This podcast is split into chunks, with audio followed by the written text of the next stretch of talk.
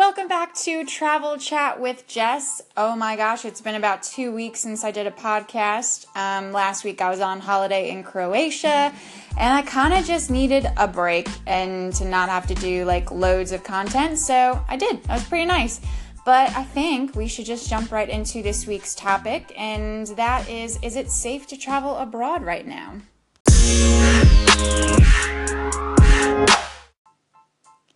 I know that it seems like there are a lot of bad things happening around the world, and maybe you feel like you shouldn't travel abroad, but we're going to talk about that. Um, I know that a lot of my Love and London community members are just getting more and more nervous about traveling abroad.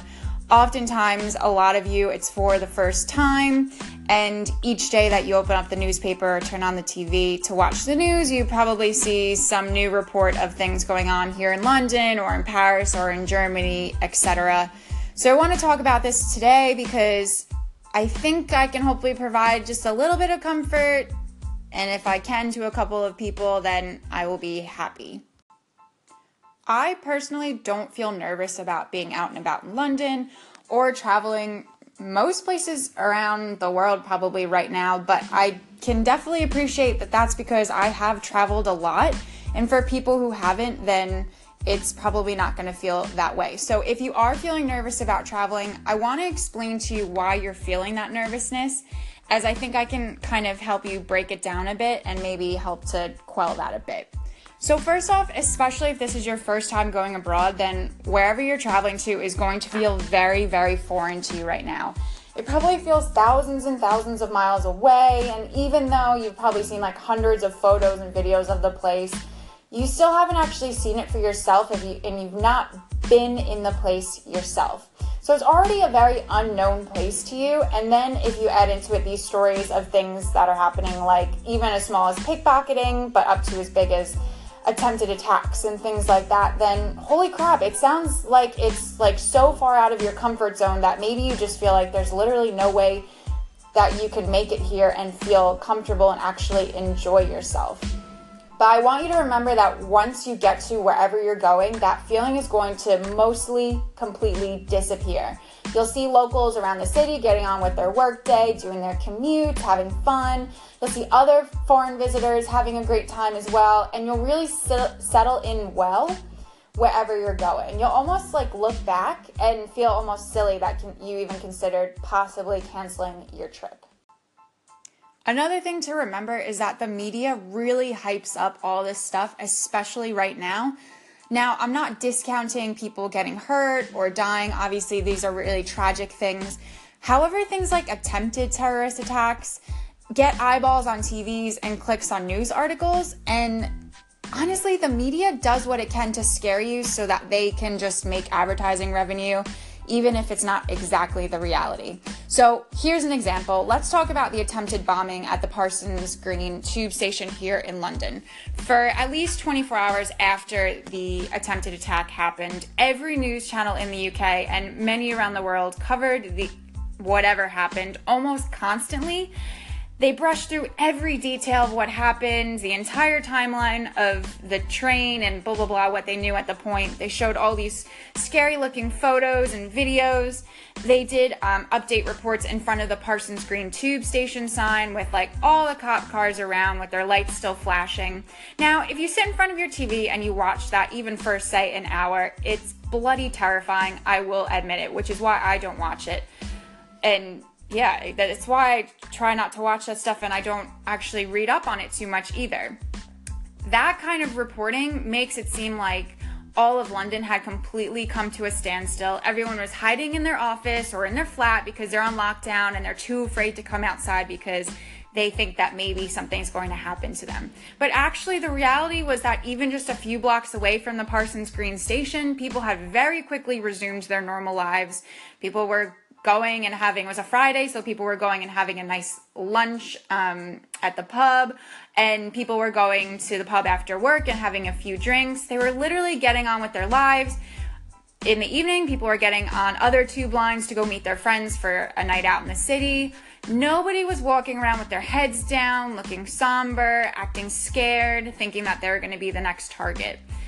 And it's been the same case for cities like Paris, Brussels, Manchester, things like that. You know, obviously, this Parsons Green thing wasn't quite as um, big a scale as some of the other attacks, but it's the same way in other cities as well. People move on with their lives and um, don't plan to let any of this stop them. So, my thing is that the media really, really hypes this stuff up. And it's probably best if you actually just don't watch it, and that's what I do. And the takeaway from this is that when people ask me, is London on edge right now? Are people scared? Are they somber? Then the, the answer is absolutely not. A final point on this, too, is that after things like this happen in any city, the police presence is so high for weeks on end.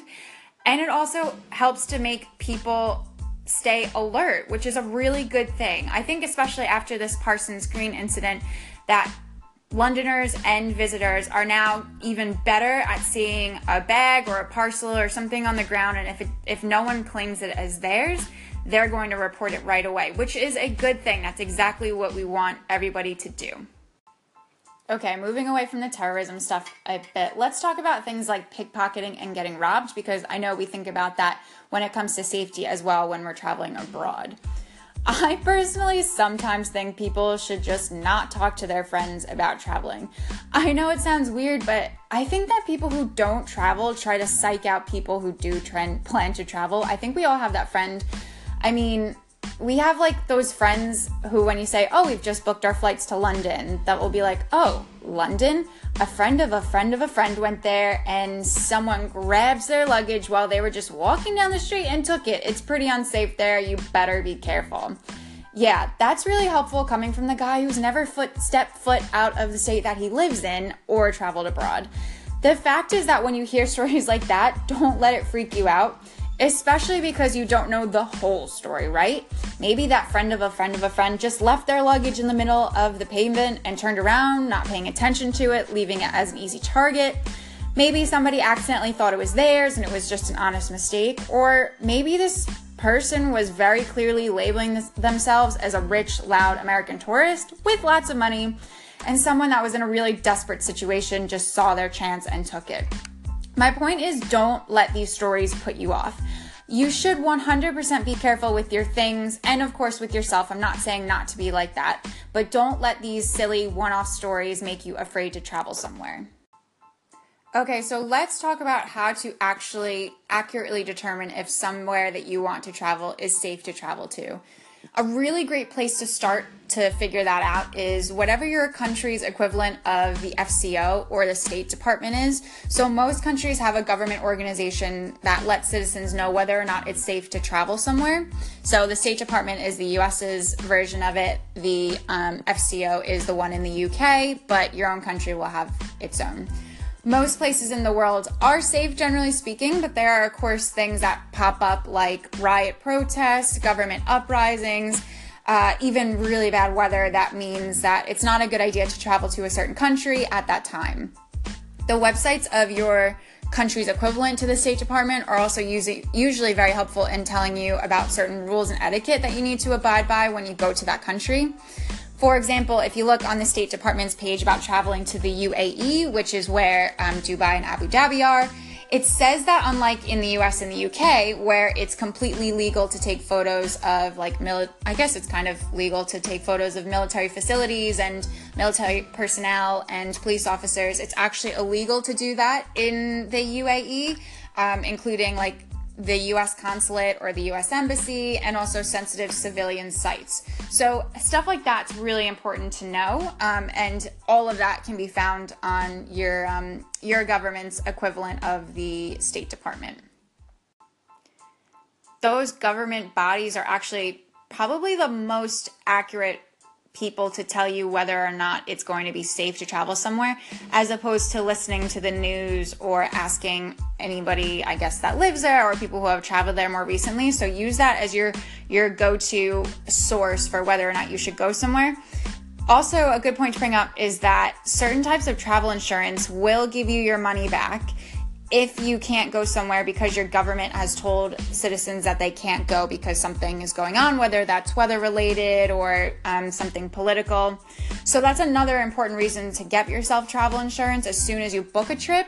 Make sure you have it before any of this stuff is announced because if you buy it after it's announced, it's not going to work and you won't be able to submit a claim. Travel insurance is also going to be really helpful if you end up getting robbed, if you lose your passport, if you have even like major delays on your flights, or if you need any medical assistance while you're traveling. So you should always be traveling with travel insurance on.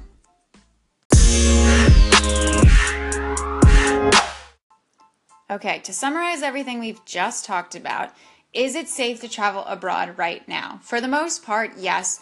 Don't let the media or one off scary stories from friends put you off.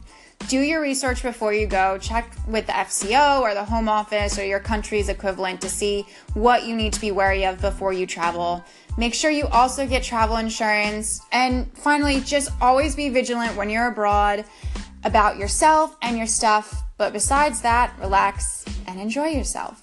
If you're listening to Travel Chat with Jess on Anchor, you can always do a call in if you have a question or you have some input on this topic. As this is a chat show, not a Just Talks for 30 minutes straight show, I'd love to hear from you. So make sure you press that call in button and I'll be sure to feature you and give my two cents on your question or your input on the topic. If you're listening on Apple Podcasts or Google Play, hello and thank you for tuning in. Please make sure you rate this podcast. I hope you give it a five, but really just give it whatever you want. We just need the ratings, so please and thank you. Oh, and you can find more travel tips, especially for London, that is my specialty, on my website, loveandlondon.com. I will see you there and then chat to you again next week.